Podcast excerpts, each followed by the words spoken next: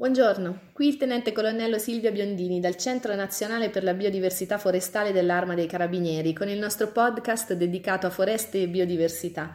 Oggi parliamo di foreste vetuste. Qualcuno risponderà vetusto sarai tu e in effetti il termine vetusto può significare vecchio, anche decrepito, insomma non ha sempre un'accezione positiva. Soprattutto in riferimento agli esseri viventi siamo ancora abituati ad associare l'invecchiamento ad un concetto di decadimento, anche degrado ma per le foreste è diverso.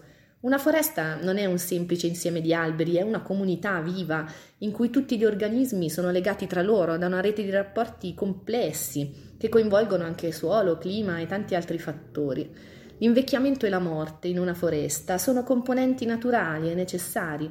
Con la morte di un albero in foresta non muore l'insieme, al contrario si creano nuove risorse e spazio per nuovi alberi. In una foresta sana e naturale infatti sono presenti alberi di tutte le classi di età, fino a quelle più avanzate. Per millenni le foreste dell'Europa meridionale, che sono le più antiche del continente perché meno interessate dalle glaciazioni rispetto a quelle del nord Europa, sono state sottoposte a un intenso sfruttamento, tanto che oggi non esistono più foreste primarie o vergini, cioè mai state toccate dall'uomo.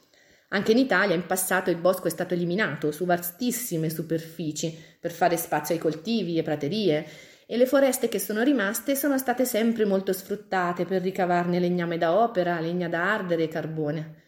Oggi i boschi quindi sono molto lontani da una condizione naturale, sono molto semplificati come composizione in specie e in classi di età degli alberi.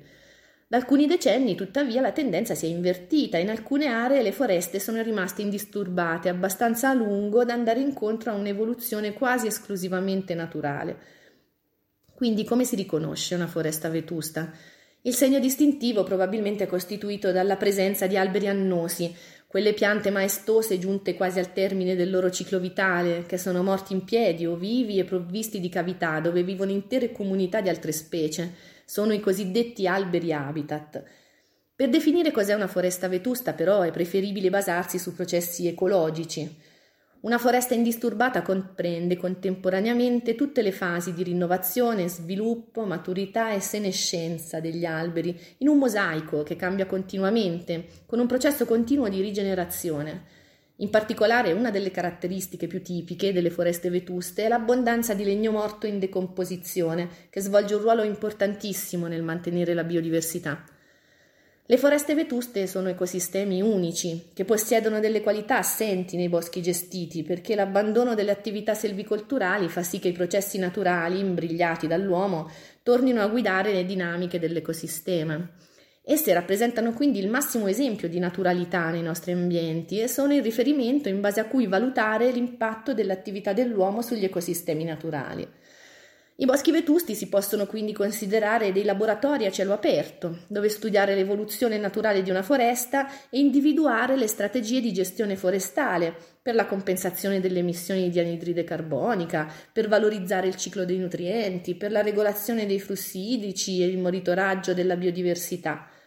Dal punto di vista della conservazione della natura, questi ecosistemi presentano habitat che sono assenti nei boschi gestiti ad esempio, dicevamo gli alberi con cavità o gli alberi morti in piedi, che sono fondamentali per la conservazione di specie rare e minacciate. In Italia, nonostante le profonde trasformazioni del paesaggio, ci sono ancora fortunatamente aree montane remote in cui è possibile trovare tracce di foreste vetuste. In genere le formazioni vetuste si trovano sempre in ambito montano e si tratta quasi sempre di faggete. L'UNESCO ha riconosciuto le antiche faggete dei primordiali dei Carpazi e di altre regioni d'Europa come patrimonio dell'umanità su un sito internazionale che comprende 18 paesi europei. Dopo la Romania, l'Italia ospita il maggior numero di siti con foreste vetuste, cinque dei quali sono ospitati nelle riserve naturali gestite dai carabinieri della biodiversità. Le riserve naturali gestite dai reparti di Prato Vecchio e Foresta Umbra coprono una superficie pari al 60% delle faggete vetuste italiane dichiarate patrimonio dell'umanità. Queste foreste ospitano anche una fauna ricca e diversificata, con la presenza di specie rappresentative come il lupo, il gatto selvatico, l'aquila reale, ma anche rari popolamenti di insetti considerati indispensabili per il mantenimento dei processi ecologici. I boschi naturali sono purtroppo sempre più rari e preziosi. Essi vivono benissimo anche senza di noi perché si autoregolano, si rigenerano e ubbidiscono a processi che sono esclusivamente naturali. Nella ricerca di un modello di sviluppo sostenibile, la conservazione dei lembi residui di foreste vetuste rappresenta una strategia fondamentale nella pianificazione del territorio. Anche per oggi è tutto, vi saluto e vi aspetto al Centro Nazionale Biodiversità Forestale dell'Arma.